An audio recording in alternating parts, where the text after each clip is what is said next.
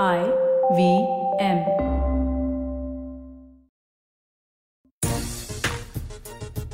IVM podcast के सभी दर्शकों को तभी सभी हमारे श्रोताओं को सबसे पहले नवरात्रि की ढेर सारी की शुभकामनाएँ हम सभी उम्मीद कर रहे हैं कि हिंदी कैलेंडर का ये जो नया साल शुरू हो रहा है, आप सभी के लिए बहुत मंगलमय हो, आप, आपके परिवार के लिए बहुत अच्छा हो, क्योंकि जिस तरह से ये कोरोना धीरे धीरे बढ़ रहा है, सबसे पहले दुआएँ बहुत ज़्यादा ज़रूरी है और खास तरह से जिस तरह से हमारा देश इस समय इस लड़ाई में इस आगे चल रहा है और जिस तरह से कोरोना के खिलाफ वैक्सीन आई है और उसके बाद जिस तरह से लोग एकजुट होकर इस लड़ाई में बराबर शरीक हो रहे हैं, उन सभी लोगों को ढेर सारी शुभकामनाएँ और साथ ही हमारे साथ हमारे क्रिकेट एक्सपर्ट भी जुड़ गए हैं, सबा करीम, पूर्व क्रिकेटर और पूर्व सिलेक्टर सभा भाई, नवरात्रि आज से शुरू हो रही है और हिंदी कैलेंडर में कहते हैं कि नया साल होता है और नया साल का आगाज़ बहुत बेहतर तरीके से हुआ है, खासतौर से क्रिकेट के मैदान पर।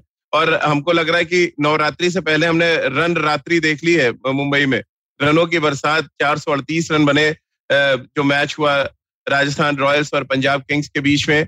क्या सही नाम इसको माना जाए सभा कि नवरात्रि से पहले रन रात्रि हमने देखी मुंबई में? हाँ राजीव कुछ वैसे ही देखने को लगा। उसके साथ साथ रमज़ान भी कल से शुरू हो रहा है। ढेर सारी मुबारकबाद और ढेर सारी शुभकामनाएँ सभी लोगों को नवरात्रि की भी और रमज़ान की भी। कल का जो मैच था राजीव वो देखकर ऐसा लग रहा है कि हमारी जो युवा पीढ़ी है वो किस दिशा में जा रही है ये देखकर बहुत ही अच्छा लगता है। चाहे वो संजू सैमसन हो के राहुल हो या फिर हमारे दोस्त यंग स्पीडस्टर्स हो चेतन सकारिया हो गए अर्शदीप सिंह हो गए तो सब कुछ देखने को मिला कल के मैच में। पर ये हाई स्टेक्स का इनकाउंटर था और हम लोगों ने इसके बारे में बात की थी कि चूँकि ये गेम जो है वो वांखड़े पे होने वाला है यहाँ पर ढेर सारे रन बनेंगे। पर ये उम्मीद नहीं थी कि दोनों टीम इतना इतना ज़्यादा रन बनाएगी। तो एक प्रकार से ये रन फ़ीस तक इतने ज़्यादा छक्का देखने को मिला और बेहतरीन बल्लेबाजी हुई गेंदबाजी काफ़ी अच्छी हुई प्रेशर में। ड्यू की वजह से बहुत मुश्किल हो जाता है सेकेंड हाफ़ में गेंदबाजी करना। पर सारा सारा एलिमेंट्स जो है वो देखने को मिला कल के मैच में। और सभा अगर एक टीम 221 बना रही है दूसरी टीम 217 बना दे रही है यानी कि 40 ओवर की क्रिकेट में 400 से ज़्यादा रन हर ओवर में लगभग अगर हम औसत निकाले तो 10 से ऊपर का औसत निकल कर सामने आएगा जो ये दर्शाता है कि किस तरह का फ्लैट ट्रैक था वानखड़े में और मुझे तो लग रहा है मैं शारजा की अगली कड़ी देख रहा था जहाँ पे हाइएस्ट रन चेज वहाँ पर भी हमने देखा था वहाँ पर राजस्थान ने सक्सेसफुली वो रन चेज किया था यहाँ चार रनों के अंतर से चूक गए। कैसे आप देखते हैं जो रन शत की पारी तो खेली संजू सैमसन ने उस पर आगे बात करेंगे। बट वो स्ट्राइक रोटेट ना करना क्रिस मॉरिस को अगर आपने इतना महँगा खरीदा है उसमें कप्तान का ही भरोसा नहीं है तो फिर उसको कैसे देखा जाए सुबह मुझे लगता है ये जायज़ था राजीव संजू सैमसन को अब का, का उस समय रन नहीं लेना क्योंकि क्रिस मॉरिस ने जो पहले दो तीन या चार गेंदें खेली थी उनमें डॉट डिलीवरी ज़्यादा थी एक या दो ही रन बना पाए थे वो। तो यहाँ पर ज़्यादा चांसेस थे मैच जिताने के वो थे संजू सैमसन के पास। वो इनफॉर्म प्लेयर है कितने आसानी से एफर्टलेस और छक्का लगा रहे थे या फिर बाउंड्रीज लगा रहे थे तो उनको रोकना बड़ा कठिन था। ये तो अच्छा रहा पंजाब किंग्स के लिए कि अर्शदीप सिंह ने वही दिशा में गेंद डाल दी।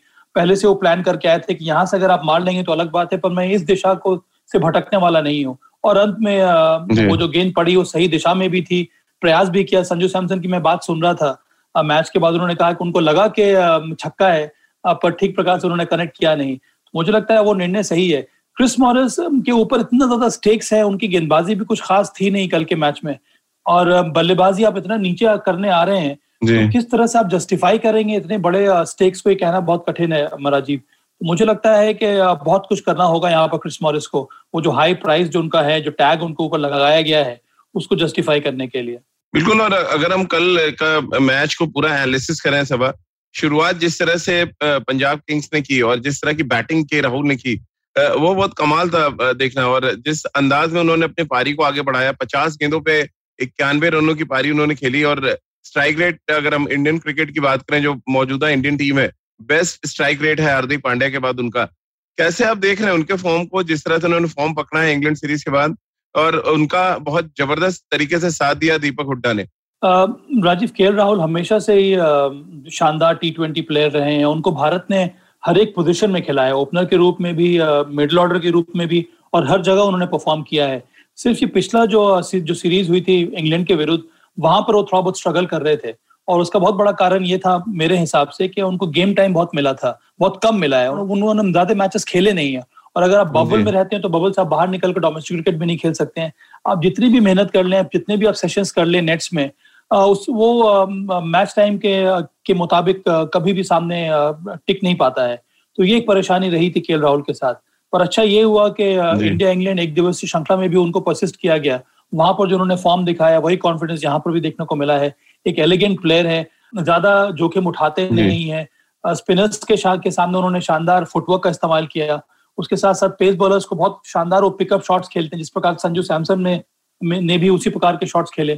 तो मुझे लगता है कि ये एक कंप्लीट पैकेज है। कीपिंग अच्छी करते हैं नेचुरल विकेट कीपर है। और के राहुल एक कप्तान है इस समय। बहुत ज़रूरी है कि वो अच्छी शुरुआत दे अपनी टीम को। कल कुछ उसी प्रकार की बल्लेबाजी का प्रदर्शन उनके उनके तरफ़ से देखने को मिला। सवा दीपक हुड्डा उन बल्लेबाजों में से एक जिनको बहुत हाईली रेट किया गया शुरुआती सीज़न में। कोई बहुत बड़ा कारनामा नहीं था लेकिन वडोदरा में जब कुणाल पांड्या के साथ उनकी लड़ाई हुई उनको वडोदरा टीम को छोड़ना पड़ा। ऐसा लग रहा था इस बल्लेबाजी से वो कुछ जवाब सा देना चाहते हैं। जिस तरह से उन्होंने अटैक किया के जिस तरह से स्वीप शॉट खेले, जिस तरह का उन्होंने एक्स्ट्रा कवर के ऊपर से कुछ ड्राइव मारे लेग को। कैसे आप दीपक हुड्डा को देख रहे हैं? ये दिल पे लगी चोट की बल्लेबाजी का असर था या आपको लग रहा है नेचुरली है उनके अंदर से आते हैं इस तरह के स्ट्रोक्स लेकिन हमने बहुत देखे नहीं वो सनराइजर्स के लिए भी खेले। अब वो खेल रहे दूसरी टीम से। बट वो फ्लो एक अलग तरीके का नज़र आया। मुझे लगता है कि ये एक नेचुरल एथलीट है दीपक हुडा एक तो लंबे कद के खिलाड़ी हैं पावरफुल हैं। पहले इनको हम लोगों ने देखा है ब्रीफ कैमियो खेलते हुए पर इस प्रकार की बड़ी पारी इस, प्र, इस प्रकार की इम्पैक्टफुल पारी इन्होंने कभी खेली नहीं है। तो मुझे लगता है कि अनिल कुंबले और के राहुल ने इनके ऊपर ज़रूर मेहनत की है। एंडी फ्लार भी हैं कोचिंग स्टाफ में। और इनको इनका जो रोल है वो काफ़ी अच्छी तरह से डिफाइन कर दिया गया है राजीव। और इसी वजह से इनको कल प्रमोट भी किया गया। स्पिनर्स थे उस समय स्पिनर्स के विरुद्ध शानदार शॉट्स उन्होंने लगाए। उनको जो वो जो लय प्राप्त हुआ उस उसी की वजह से उन्होंने इतने शानदार रन भी बनाए अपनी टीम के लिए। बहुत ही अहम पारी थी चौसठ रन उन्होंने बनाए सिर्फ़ अट्ठाईस गेंदों का सामना किया और वो एक प्रकार का टर्निंग पॉइंट था इस मैच का। और मुझे लग रहा है कि बहुत ही स्मार्ट मूव था पंजाब किंग्स टीम मैनेजमेंट का कि उनको ऊपर भेजना। और वो जो साझेदारी थी उसी वजह से पंजाब किंग्स जो है अंत में वो वो मैच जीत पाई। और उनके रेंज बहुत ज़्यादा है राजीव। लंबे कद के हैं और उनका जो आर्च है बहुत काफ़ी अच्छा है और इसी वजह से उनको फ़ायदा मिलता है। एक बार अगर आपके पास विश्वास बढ़ जाए तो आप हर एक प्रकार के शॉट्स भी खेल सकते हैं। बिल्कुल और समाज सबसे इम्पोर्टेंट फैक्टर ये है कि जिस अंदाज में दीपक हुड्डा और के राहुल की जो साझेदारी थी वो आगे बढ़ी क्योंकि विकेट्स निकल गए थे शुरू में क्रिस गेल भी सेट होके आउट हो गए। कैसे आप देख रहे हैं उस साझेदारी को किस तरह से आपने देखा पनपते हुए? क्योंकि चौसठ रन बनाए दीपक हुड्डा ने। स्ट्राइक रेट उनका एक के आसपास का था। और दोनों बल्लेबाजों ने न सिर्फ़ स्ट्राइक रेट को मेंटेन रखा बल्कि इस बात को तय किया कि 200 के पार स्कोर जाए क्योंकि के राहुल इस बात को जान रहे थे कि बहुत फ्लैट ट्रैक है और यहाँ पे जो भी एक्स्ट्रा रन आप जोड़ जोड़ लें वो, वो फ़ायदेमंद होगा। और अंत में आप देखिए जो हार और जीत का अंतर है वो सिर्फ़ चार रनों का रहा। हाँ राजीव ये बहुत बड़ी समस्या होती है जो टीम बल्लेबाजी करती है पहले खास करके एक शानदार बैटिंग सरफेस पे। और कल उसी तरह का विकेट था वांगखेड़े का। तो के राहुल और दीपक हुडा की ये साझेदारी उस हिसाब से भी बहुत ज़्यादा अहमियत रखती है। क्योंकि टारगेट क्या होना चाहिए कहना बड़ा मुश्किल हो जाता है। तो आपको सिर्फ़ उसी स्ट्राइक रेट के साथ उसी प्रकार के बड़े शॉट्स लगाते ही रहना है। और यही अच्छा रहा इस साझेदारी में। एक समय तो मुझे लग रहा है कि दीपक हुडा ने पूरी तरह से चार्ज ले लिया था। उनके जो बाउंड्री परसेंटेजेस हैं वो काफ़ी ज़्यादा हाई थे और ज़्यादा स्ट्राइक भी उन्होंने नहीं लिया। पर एक बार जब दीपक हुडा आउट हो गया उसके बाद फिर के राहुल ने कंट्रोल अपने पास ले लिया। तो मुझे लगता है कि इस प्रकार का जो कॉम्बिनेशन है इस प्रकार की जो माइंडसेट है उसी का फ़ायदा मिला कल के राहुल और दीपक हुडा को। क्योंकि अच्छा तो ये होता है कि दोनों तरफ़ से बड़े बड़े शॉट्स लगाए जाए पर अगर आपके पास स्ट्राइक नहीं आ रही है तो कम से कम एक प्लेयर जो है उसको बड़े शॉट्स लगाने होंगे जो कि दीपक हुडा ने कल किया।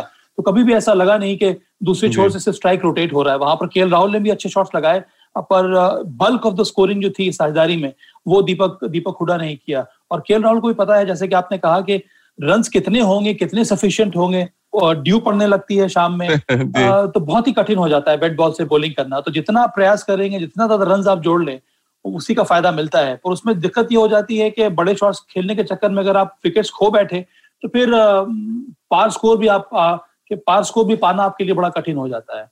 जी। बिल्कुल और सभा अगर आपने बाउंड्री हिटिंग की बात की चौबीस छक्के लगे कल के मैच में और उनचास चौके लगे जो ये दर्शाता है कि अगर मैदान छोटा है और फ्लैट ट्रैक है तो फिर डोमिनेशन जो है बैट्समैनों का नज़र आएगा। और मज़े की बात यह एक बार फिर इंडियन बैट्समैनों का डोमिनेशन था सभा चार रन टोटल बने, तीन सौ छप्पन रन भारतीय बल्लेबाजों ने बनाए इस मैच में। और एक बार मज़े की बात यह कि फिर मैन ऑफ़ द मैच जो है, वो एक भारतीय खिलाड़ी, संजू सैमसन। लगातार चौथी बार ये हुआ है और आईपीएल हिस्ट्री में पहली बार ऐसा हुआ है कि लगातार चार मैचों में चार बार कोई भारतीय खिलाड़ी मैन ऑफ़ द मैच बने। इसका मतलब यह है राजीव की जो इन्फ्लुएंस जो है भारतीय बल्लेबाजों का भारतीय खिलाड़ियों का वो धीरे धीरे बढ़ता जा रहा है। और ये सारे जो कोचिंग स्टाफ हैं आईपीएल के उनको भी इसका एहसास हो गया है। कि आपको अगर मैच जीतना हो जीत, जीतने के लिए या फिर टूर्नामेंट जीतने के लिए आपको शानदार भारतीय खिलाड़ी चाहिए होंगे अपने ग्यारह में और यंगस्टर्स को आपको मौका देना होगा। अब कल ही का आप उदाहरण ले लें चाहे वो संजू सैमसन हो के राहुल हो या फिर ये दो स्पीडस्टर्स हो अर्शदीप सिंह या फिर चेतन सकारिया। ये दोनों के दोनों मेरे हिसाब से अनसंग हीरोज थे। पर इस प्रकार के बोलर्स को इस प्रकार के बल्लेबाजों को आपको मौका देना होगा। तो मुझे ये अच्छा लग रहा है इस आईपीएल में कि इस बार जो हमारे जो फॉरेन कोचेस हैं उनको भी एहसास हो गया। चलिए भारतीय कोचेस हैं उनको पता है कि अपने यंगस्टर्स कैसा करेंगे पर फॉरेन कोचेस को ये बात समझ में आ जाना इसका एहसास होना ये बहुत ज़्यादा ज़रूरी होता है आईपीएल के सक्सेस के लिए। तो मुझे तो ये देखकर काफ़ी अच्छा लग रहा है और ये दिखा रहा है कि दबदबा अंतर्राष्ट्रीय क्रिकेट में भारतीय खिलाड़ियों को कितना ज़्यादा बढ़ता जा रहा है। जी, बिल्कुल, और सबसे इम्पोर्टेंट फैक्टर सभा ये भी रहा है इस मैच में कि जिस तरह आप लगातार चर्चा कर रहे हैं कि हमारे जो यंग फास्ट बॉलर्स है, उनका एक पूल है और वो पूल थोड़ा सा और बढ़ता हुआ आपको नज़र आया।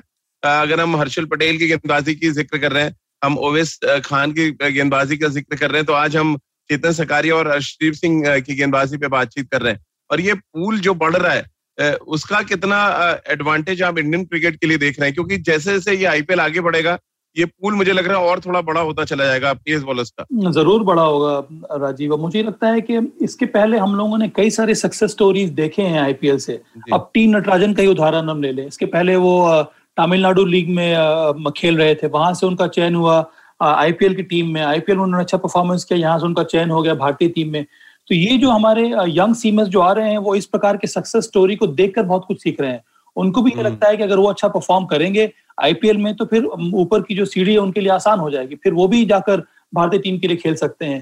तो ज़्यादा जोश। नज़र आ रहा है ज़्यादा तैयारी करके हमारे युवा प्लेयर्स आ रहे हैं। यंग जो पेस बॉलर्स आ रहे हैं उनमें मिशन काफ़ी ज़्यादा देखने को मिल रहा है।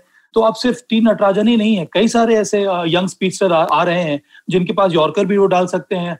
डिस्गाइज वेरिएशन है उनके पास। स्लोवर डिलीवरी है नकल बॉल है। आपने देखा हर्षल पटेल को चेतन सकारे अर्शदीप सिंह। और सबसे बड़ी बात यह है कि अब जो आईपीएल की टीम्स हैं वो ये जो इस प्रकार के जो मीडियम पेसर्स हैं जिनमें इतना ज़्यादा मिश्रण है हम्म। उन पर भरोसा दिखा रहे हैं। क्योंकि विकेट इतना शानदार हो गया है राजीव। एक तरह का बेल्टर है कि यहाँ पर गति से आपको कोई काम होने वाला नहीं है। जितनी आप ज़ोर से गेंदबाजी कीजिएगा जितनी तेज गति से आप बॉल डालिएगा उतनी तेज़ी से बॉल जो है वो स्टैंड में जाएगी।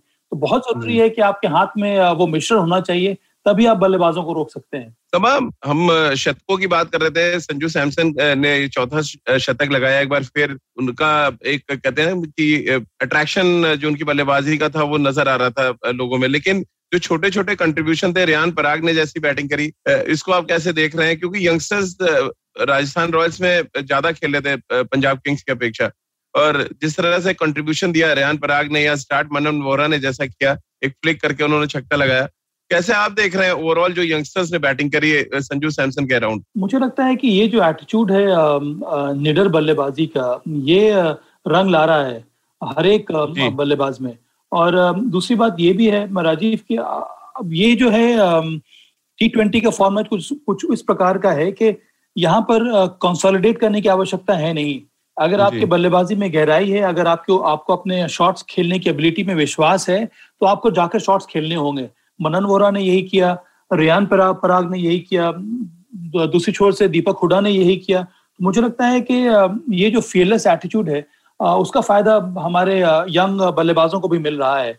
और बहुत कुछ निर्भर करता है कि आप जो टीम मैनेजमेंट है जो कोचिंग स्टाफ है वो किस तरह के मैसेज के साथ इन युवा बल्लेबाजों को भेज रही है? रियान पराग हम्म। पहली दूसरी गेंद खेली उन्होंने मोहम्मद शमी को फ्लिक करके छक्का लगा दिया। है कि कितने आसानी से आ, कितने शानदार टाइमिंग के साथ प्रॉपर टेक्निक के साथ ये हमारे जो यंग बल्लेबाज हैं वो छक्का लगाते हैं। और बहुत कुछ निर्भर करता है कि आप किस प्रकार की पावर हिटिंग की तैयारी कर रहे हैं।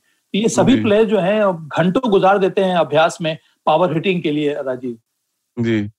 सब क्योंकि विकेट कीपर्स का ऐसा लग रहा है जलवा देखने को मिल रहा है पूरे इस आईपीएल में।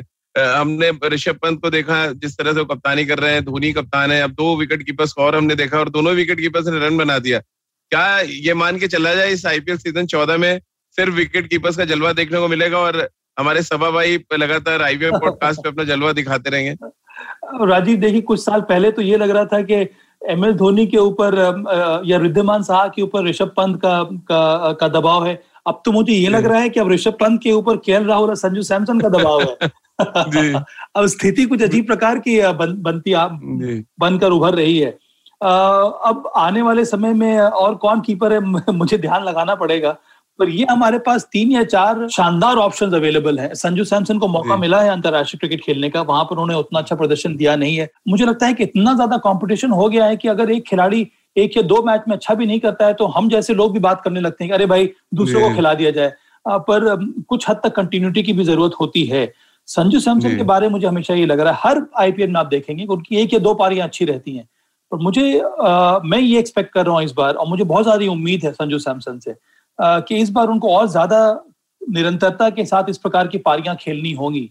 और एक बार चूँकि वो कप्तान हैं तो और ज़्यादा रिस्पॉन्सिबिलिटी के साथ अगर वो बल्लेबाजी करेंगे जिस जितना टैलेंट है उनमें जिस प्रकार का हुनर है उनमें जिस प्रकार के उनके पास स्किल सेट है और अच्छी पारियाँ और इस प्रकार की मैच विनिंग परफॉर्मेंसेस उनके बल्ले से ज़रूर देखने को मिलेंगे। कीपर का, फ़ायदा बहुत ज़्यादा होता है राजीव आपके पास वो इंटेलिजेंस है वो स्मार्टनेस रहती है आप गेम को समझ सकते हैं का, काफ़ी आसानी से और यही हम हम लोगों को देखने को मिल रहा है। तमाम आज के मैच में चर्चा करें उससे पहले एक सवाल और वो और वो भी विकेट कीपर पे है क्योंकि कुमार संगकारा जुड़े हैं राजस्थान रॉयल्स के साथ एज अ डायरेक्टर उनकी प्रेजेंस किस तरह से फ़ायदा पहुंचाएगी राजस्थान रॉयल्स को? उनकी क्रिकेटिंग ब्रेन के बारे में हर कोई बात करता है और जिस जितने शानदार वो बल्लेबाज रहे हैं कैसे आप देख रहे हैं कुमार संगकारा का रोल जो है राजस्थान रॉयल्स के साथ? राजीव मुझे लगता है कि जिस तरह से मुंबई इंडियंस ने महिला जयवर्धने को इस्तेमाल किया है उसी प्रकार से मुझे लग रहा है कि राजस्थान रॉयल्स की भी नीति है क्योंकि ये ये दोनों हार्ड वर्किंग क्रिकेटर्स हैं। इन दोनों को बहुत ज़्यादा फ़र्क है अंतर्राष्ट्रीय क्रिकेट की।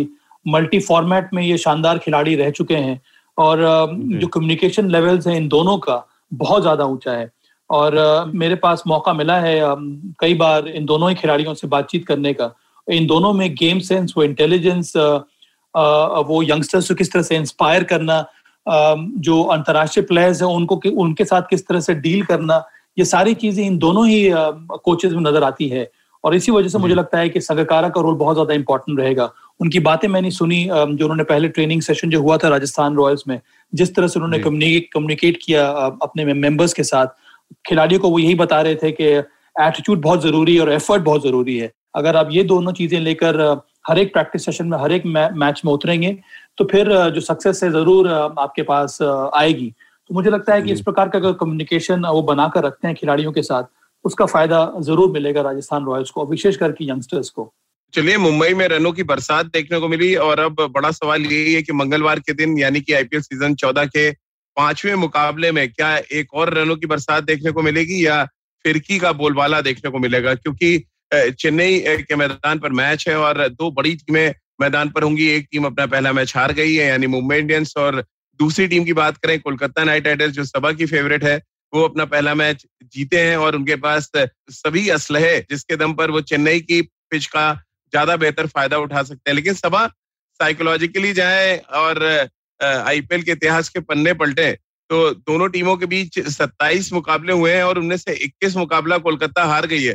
तो ये थोड़ा सा डराने वाले स्टैट्स हैं कोलकाता नाइट राइडर्स के लिए और आप, क्योंकि कोलकाता नाइट राइडर्स को सपोर्ट करते हैं तो आपके लिए भी थोड़े से आंकड़े डराने वाले होंगे। देखिए मुझे हमेशा कभी भी आंकड़ों पर विश्वास रहा नहीं है। और ये जो खिलाड़ी मैदान में उतरते हैं वो भूल जाते हैं कि पिछले वाले मैच में क्या हुआ था। आप जब मैदान में उतर गए हैं तो आप किसी भी बैगेज के साथ मैदान में नहीं उतर सकते हैं। आपकी माइंड की क्लैरिटी बहुत ज़रूरी है। और केकेआर को इन्हीं सब बातों पर विश्वास रखना होगा। निसंदेह मुंबई इंडियंस एक शानदार टीम है। पाँच बार वो आईपीएल के चैंपियन साइड हैं। उनके पास इतने शानदार मैच विनर्स हैं इतने शानदार रिसोर्सेस हैं कि उनको हराना बहुत कठिन होगा। पर मुझे ये लगता है कि चेन्नई का जो विकेट है वहाँ पर थोड़ी और ज़्यादा मेहनत करनी होगी मुंबई इंडियंस को मैच जीतने के लिए क्योंकि उनका भरोसा रहता है लोअर मिडिल ऑर्डर के ऊपर। पर जब तक लोअर मिडिल ऑर्डर आएगा बल्लेबाजी करने के लिए तब तक विकेट और ज़्यादा ग्रिप करने लगता है। मैं बात कर रहा हूँ इस समय अगर आप पहले बल्लेबाजी कर रहे हैं तो तो इसीलिए बहुत ज़्यादा आवश्यक है कि आपको जो टॉप ऑर्डर है वो तेज गति से रन बनाए। उनमें और ज़्यादा मुझे लगता है कि फोर्सफुली बल्लेबाजी करनी होगी। यहाँ पर रोहित शर्मा हो गया, आज डिकॉक आ रहे हैं, उनको मौका मिलेगा। सूर्य कुमार यादव और ईशान किशन, ये जो चार प्लेयर्स हैं, उनका महत्व बहुत ज़्यादा बढ़ जाता है। और अगर मुंबई इंडियंस को अच्छा प्लेटफॉर्म मिल गया इन चार बल्लेबाजों द्वारा, तब मुझे विश्वास है कि लोअर मिडिल ऑर्डर भी क्लिक करेगा और एक बड़ा स्कोर खड़ा कर सकता है। चेन्नई का जो विकेट है, वहाँ पर ऐसे बोलर्स की आपको ज़रूरत होगी, जिनमें मिश्रण होगा पेस बोलर्स की मैं बात कर रहा हूँ, और ऐसे स्पिनर जिनको थोड़ा बहुत ग्रिप मिले, क्योंकि विकेट थोड़ा स्लो है। यहाँ पर बल्लेबाजी करना या फिर ऑन द राइट शॉट्स खेलना या पिकअप शॉट्स खेलना उतना आसान होगा नहीं। और हर एक जो जो बॉलर है उसकी कोशिश यही होगी कि ज़्यादा मिश्रण के साथ धीमी गति की गेंदे डाले या फिर यॉर्कर डाले। तो इसी वजह से मुझे लग रहा है कि जो रिसोर्सेज की अगर हम बात कर रहे हैं तो के के पास इस प्रकार के रिसोर्सेज ज़्यादा हैं जो चेन्नई के विकेट कंडीशंस को भली भांति एक्सप्लॉयट कर सकते हैं। इसी वजह से मुझे लग रहा है कि थोड़ा बहुत एज रहेगा के को आज के इस इनकाउंटर में। और मुंबई की सभा थोड़ी परेशानी इसलिए भी चल रही है कि हार्दिक पांड्या की इंजरी की खबरें आ रही हैं। उन्होंने पहले मैच में गेंदबाजी भी नहीं की और पोलार्ड बढ़ती उम्र के साथ उनकी गेंदबाजी में धार भी खत्म हो रही है। हमने देखा पोलार्ड को कैसे रिस्ट्रिक्ट किया था उनकी बॉडी पे गेंदबाजी करके तो थोड़ी बैटिंग भी अफेक्टेड नज़र आ रही क्योंकि लोगों ने पकड़ लिया कि आगे बॉल नहीं डालना है। आप उनके बॉडी पे बॉल डालें, उनको क्रैम करें और अच्छी स्पीड से अगर आप डाल रहे हैं तो फिर वो बड़े पुल शॉट्स नहीं खेल पाते हैं। ये क्या कुछ परेशानियाँ इनिशियली आपको नज़र आई? मुंबई इंडियंस की टीम में हार्दिक का गेंदबाजी न करना पुलाट कुछ इस तरह से पकड़ा शॉर्ट पिच गेंदबाजी के साथ उसके अलावा स्पिन गेंदबाजी का कमज़ोर होना राहुल चहर और कुणाल पांड्या को अभी भी मैं बाकी टीमों के पास जो स्पिनर्स है, उनके मुकाबले में थोड़ा वीक देखता हूँ यहाँ पे। राजीव, अगर आप मुंबई इंडियंस की बॉलिंग अटैक को देखें तो मुझे लगता है कि उनमें एक दो कमियाँ हैं। और आपने सही कहा कि हार्दिक पांड्या का की इंजरी की वजह से वो परेशानी बढ़ गई है। उम्मीद है कि जल्द से जल्द वो गेंदबाजी करने लगेंगे तो मुझे लगता है और ज़्यादा संतुलित हो जाएगी इनकी बॉलिंग अटैक जो स्पिनर्स हैं कृणाल पांड्या वो आपके फिफ्थ बॉलर नहीं हो सकते हैं। उनसे अगर आप ये एक्सपेक्ट करेंगे कि चार ओवर वो हर एक मैच में डालेंगे तो ये होने वाला नहीं है। इसीलिए बहुत ज़रूरी है कि उनके लिए कोई ना कोई बैकअप बॉलर होना चाहिए। राहुल चहर हालाँकि पहले मैच में उन्होंने अच्छी गेंदबाजी नहीं की या फिर उनके सामने उनकी पिटाई हो गई थी। पर मुझे विश्वास है कि इस युवा लेग स्पिनर में वो काबिलियत है कि वापस आकर वो फिर, फिर से अच्छी गेंदबाजी कर सकते हैं। तो ये एक समस्या है मुंबई इंडियंस के पास। ये पोलार्ड जैसे जो खिलाड़ी हैं बहुत जल्दी रिकवर करते हैं एक सेटबैक से। तो मुझे लगता है कि इस मैच में ज़रूर तैयारी करके आएँगे। परेशानी पिछले मैच में स्लोनेस ऑफ़ द विकेट की वजह से हो रही थी। आप टाइम नहीं कर पा रहे हैं शॉट्स को। आप जिस पोजीशन हम्म। में आकर शॉट खेलना चाह रहे हैं वहाँ तक बॉल आ नहीं रही है। इस वजह से परेशानी हुई थी। पर ये इतने महान प्लेयर्स है अपना राजीव ये अपने गेम प्लान को ज़रूर वापस जाकर उन्होंने देखा होगा। और इस बार वो माइंडसेट बनाकर आएँगे कि इस तरह की जो वेरिएशंस के, के साथ जो गेंदबाजी हो रही है उसको वो किस प्रकार से टैकल करें। मुझे लगता है कि जो क्रीज की जो गहराई है उसका इस्तेमाल करेंगे वेट करेंगे जल्दी शॉट्स खेलने का आज प्रयास करेंगे नहीं। और मुझे लगता है कि कुछ समय लेने के बाद वो बड़े शॉट्स खेलने की कोशिश करेंगे। तो ये हम्म। ये परिवर्तन ज़रूर आज मुंबई इंडियंस के अप्रोच में विशेष करके लोअर और मिडिल ऑर्डर के अप्रोच में देखने को मिलेगा कि जल्दबाजी करने की आवश्यकता नहीं अगर आप एक या दो डॉट डिलीवरी भी खेल लेते हैं पोलार्ड जैसा बड़ा हिटर या फिर हार्दिक पांडे जैसा जैसा बड़ा हिटर इनको कोई फ़र्क पड़ता नहीं अगर आप एक दो डॉट डिलीवरी भी खेल लेते तो मुझे लगता है कि एक रिफ्रेशिंग अप्रोच के साथ आज मुंबई इंडियंस मैदान में उतरेगा। तमाम बहुत हैविली डिपेंडेंट है ऐसा लगता है। जसप्रीत बुमराह पे ट्रेंड बोल्ट पे और जेनिसन जो उनके एक लेफ़्ट आर्म सीमर और आए साउथ अफ्रीका से जिसकी बहुत आप तारीफ़ कर रहे थे और रोहित शर्मा ने अपने पहले मैच में जब आए टॉस के लिए तो बड़े खुश थे उस गेंदबाज को टीम में लेके। छह फुट आठ इंच के हैं वो। और उन्होंने पहले मैच में भी भी इम्प्रेसिव गेंदबाजी की थी। चेन्नई की कंडीशंस को देखते हुए इतना हैविली डिपेंडेंट होना अपने पेस बॉलर्स पे, क्या ये थोड़ा मिसफायर कर रहा है मुंबई इंडियंस के लिए? क्योंकि जब वो अपनी टीम में अवेलेबल रिसोर्सेज देखते हैं तो पीयूष चावला है जो नज़र आते हैं, नहीं तो पूरा ब्लैंक पड़ा हुआ है उनका जो रिसोर्सेज है बॉलिंग डिपार्टमेंट का। क्या आपको लग रहा है एक एडेड स्पिनर यहाँ पे खिलाएँगे? नंबर एक चीज़ और नंबर दूसरा क्या इन स्टीमर्स है तीनों? आप इनके साथ ही जाएँगे? आपको लग रहा है एक ऑलराउंडर और होना चाहिए? आ, मुझे लगता है कि आ, विकल्प आ, की अगर हम बात करें राजीव तो एक तो आपके पास पीयूष चावला है। आ, पर अगर आप ध्यान से चेन्नई के विकेट को देखेंगे तो वहाँ पर स्पिनर्स उतना ज़्यादा इफ़ेक्टिव हुए नहीं है। ज़्यादा एफिकेसी जो देखने को मिली है वो ऐसे पेस बॉलर्स में रही है जिनके पास मिश्रण ज़्यादा है। जो हम्म। जो हार्ड लेंथ डालते हैं जो विकेट को हिट करते हैं स्लोअर डिलीवरी से जो कटर्स डाल सकते हैं जो नकल बॉल डाल सकते हैं। इसीलिए मुझे लगता है कि बहुत ध्यानपूर्वक चुनना पड़ेगा मुंबई इंडियंस को अपने इलेवन को। देखिए अंत में अगर आप पहले मैच के बारे में बात करें राजीव तो कठिनाइयाँ पेश की थी इसी बॉलिंग कॉम्बिनेशन ने। 160 बनाने ने भी बनाने में भी आरसीबी को बहुत ज़्यादा परेशानी हुई थी। तो वहाँ पर हम्म, दिक्कत मुंबई इंडियंस मैच इस वजह से हारा क्योंकि उन्होंने 15-20 रन कम बनाए। अगर वो 15-20 रन और बना लेते तो मुंबई वो मैच जीत सकता था। इसी वजह से मुझे लगता नहीं है कि एक मैच के बाद कुछ ज़्यादा परिवर्तन देखने को मिलेगा। हाँ परिवर्तन देखने हम्म। जो होना चाहिए वो है उनके अप्रोच में। उनको पता है कि अंतिम के छह ओवर में उन्होंने रन बनाए नहीं। इसी वजह से उन्होंने वो बड़ा स्कोर। खड़ा किया नहीं। तो ये वाले जो इश्यूज़ हैं, उनको वो एड्रेस करने का प्रयास करेगा मुंबई इंडियंस चलिए, कोलकाता की अगर बात करें क्योंकि वो पहला मैच जीत के आ रहे हैं सभा तो कोई बहुत ज़्यादा चेंजेस नहीं होंगे। अच्छी बात यह कि नीतीश राणा बहुत अच्छे फॉर्म में है, राहुल त्रिपाठी ने बहुत ज़बरदस्त बल्लेबाजी की थी। परेशानी उनके लिए भी चल रही है कि एक तरफ़ पोलार्ड है तो दूसरी तरफ़ रसेल है, और रसेल का भी हाल कुछ वैसे ही है जैसा पोलार्ड का है। तो कैसे आप देख रहे हैं ये ये दो बड़े टी ट्वेंटी फॉर्मेट के बैट्समैन जो नहीं चल पा रहे हैं उसके बाद फिर हम कोलकाता की स्पिनर्स पे बात करेंगे। करीबन फ्लेवर फ्लेवर जो है इन दोनों टीमों में चला नहीं है अभी तक राजीव चाहे वो पोलार्ड हो या फिर आंद्रे रसल हो। हालाँकि आंद्रे रसल ने गेंदबाजी अच्छी की थी। अंतिम ओवर उन्होंने शानदार डाला था पिछले मैच में। तो मुझे लगता है कि थोड़ा बहुत और समय देना होगा। आंद्रे रसल एक शानदार प्लेयर है। पिछला सीज़न भी उनका उनका अच्छा नहीं हुआ था। इंजरी की वजह से पर उन्होंने वापसी की है। और मुझे लग रहा है कि थोड़ा और वो अगर समय गुजारेंगे क्रीज के ऊपर तो फिर उनको भी आसानी होगी बड़े शॉट्स लगाने में। और पोलर्ड की भी कुछ वही हालत है। मुझे लगता है कि समस्या के के साथ है वो है उनके कप्तान ओयन मॉर्गन ना तो ओएन हम्म। मॉर्गन ने इंडिया के विरुद्ध यहाँ पर रन बनाए हैं ना ही पहले मैच में रन बनाए हैं। तो उनके लिए वो बहुत बड़ा समस्या का समस्या है। हम्म। और वो जो उनको ज़रूर विचलित कर रहा होगा ऑयन मॉर्गन का form Eoin Morgan middle order में आते हैं बैटिंग करने के लिए। लोअर मिडिल ऑर्डर तक उनको बल्लेबाजी करनी होती है। तो उनका जो रोल है बहुत ज़्यादा डिफाइंड है। पर अगर उस रोल में हम्म। उन्होंने रन नहीं बनाए तो फिर मुझे लगता है कि दबाव बहुत ज़्यादा बढ़ जाता है के के ऊपर। तो वो एक परेशानी का सबब है के के लिए। तमाम स्पिन डिपार्टमेंट बहुत ज़बरदस्त नज़र आ रहा है कोलकाता नाइट राइडर्स का। वरुण चक्रवर्ती है उनके पास हरभजन सिंह का एक्सपीरियंस है फिर शाकिब के आने से न सिर्फ़ बॉलिंग का एक ऑप्शन बढ़ा बल्कि बैटिंग बहुत ज़बरदस्त शाकिब करते हैं। नई बॉल से हमने देखा शाकिब ने भी पहले छह ओवर में बॉल डाला हरभजन सिंह ने एक ही ओवर डाला वो थोड़ा सा चौंकाने वाला था कि आखिर बाकिर के ओवर मोगन ने क्यों नहीं उनको कराया? क्या रीजन आप देख रहे हैं? क्या तीन स्पिनर खेलते हैं आप देख रहे हैं? और क्योंकि अगर पूरे कोटे आप हरभजन सिंह से नहीं करा रहे हैं तो फिर उनकी क्या टीम में जगह बनते हैं आप देख रहे हैं? मुझे लगता है कि कुछ ना कुछ स्ट्रैटेजी है यहाँ पर के की जिसके कारण से हरभजन सिंह को खिलाया जा रहा है। Uh, मैं मैं ये देख रहा हूँ कि मुंबई इंडियंस के पास कई सारे लेफ़्ट हैंडर्स हैं। उनके पास ईशान किशन है उनके पास कुणाल पांड्या है अगर आज डिकॉक खेलेंगे तो वो भी एक लेफ़्ट हैंडर है तो मुझे लग रहा है कि इस वजह से हरभजन सिंह को और भी मौका मिलना चाहिए। और हर भज्जी के पास अनुभव है पावर प्ले में गेंदबाजी करने का। तो वो एक और एरिया है जहाँ पर भज्जी का इस्तेमाल किया जा सकता है। मैं ज़्यादा चेंजेस एक्सपेक्ट नहीं कर रहा हूँ के की टीम में। उनकी जो स्पिन कॉम्बिनेशन है वो काफ़ी अच्छा है इस समय। शाकिबुल के बारे में आपने बात की।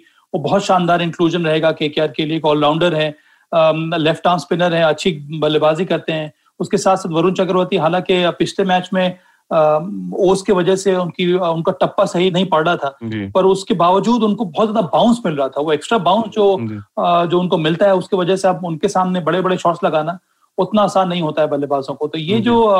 जो स्पिन ट्रायो है वो काफ़ी अच्छा रहेगा के के लिए। पैट कमिंस पर फिर सबकी निगाहें क्योंकि बहुत ज़्यादा महँगे खिलाड़ी हैं सभा और लेकिन गेंदबाजी अच्छी प्रसिद्ध कृष्णा कर गए। इस मैच में क्या पैट कमिंस को आप खेलते देख रहे हैं कोई चेंज अभी देख रहे हैं? आप, आपको लग रहा है विनिंग कॉम्बिनेशन ही कोलकाता खिलाएगा। मुझे लगता नहीं कि बॉलिंग कॉम्बिनेशन में कोई परिवर्तन देखने को मिलेगा राजीव क्योंकि पैट कमिंस और प्रसिद्ध कृष्णा दोनों प्रसिद्ध कृष्णा ने पिछले मैच में अच्छी गेंदबाजी की विकेट भी लिया था। पैट कमिंस ने बहुत इंपॉर्टेंट विकेट लिया था जॉनी बेस्टो का। पर पैट कमिंस के पास बेहतरीन मुझे लगता है कि उनके पास अनुभव है और वो बहुत जल्दी सीख जाते हैं कि भारतीय कंडीशंस में भारतीय विकेटों पे किस तरह से गेंदबाजी करना है। उनके पास शानदार कटर्स हैं अच्छे लेंथ पर गेंदबाजी करते हैं उनके पास गति है तो वहाँ पर मैं मैं, मैं ज़्यादा परिवर्तन देखना एक्सपेक्ट नहीं कर रहा हूँ चलिए सबा बहुत बहुत शुक्रिया और इस बात की उम्मीद कर रहे हैं कि एक बार फिर आपका प्रडिक्शन सही साबित हो और फिर आपका नाम थोड़ा चेंज करके हम बाबा सभा रख दें ताकि बाबा लोगों के जो प्रिडिक्शन होते हैं वो हमेशा सही होते हैं और आपकी प्रिडिक्शन जिस तरह से चल रही है वो हर मैच में एकदम हंड्रेड परसेंट सही रहती है। तो क्या इस बार सिक्सटी फोर्टी रेशियो माना जाए सभा? कोलकाता बना मुंबई मैच मैं मैं देख रहा हूँ और थोड़ा और थोड़ा गैप को कम कर देता हूँ राजीव जी। पर अंतर जो भी हो अभी भी मैं मुझे लगता है कि के के पास वो एज है। और ऐसे भी भारतीय क्रिकेट टीम में जब मैं खेलता था राजीव तो मेरा निकनेम बाबा ही था। अभी भी जो, जो मेरे मेरे जो खिलाड़ी हैं मेरे जो कलीग्स हैं वो अभी भी मुझे इसी इसी निकनेम से ही बुलाते हैं। चलिए बहुत बहुत शुक्रिया सभा भाई हमारे साथ जुड़ने के लिए और आपके प्रिडिक्शन सही साबित हो इस बात की उम्मीद हम कर रहे हैं और ये भी उम्मीद कर रहे हैं कि आज आईपीएल सीज़न चौदह का पांचवा मुकाबला है और पांचवी बार कोई भारतीय खिलाड़ी चमके और वो बने मैन ऑफ़ द मैच तो आईबीएम पॉडकास्ट पर आप सुन रहे थे और देख रहे थे खेल नीति और हम लगातार इस बात से आपको अपडेट करा रहे हैं कि क्रिकेट से जुड़ी तमाम बातें ड्रेसिंग रूम के अंदर की बातें, मैदान के अंदर क्या कुछ रणनीति बनती है, वो लगातार हम आपको बताते रहेंगे अपने इस प्लेटफॉर्म खेल नीति पर।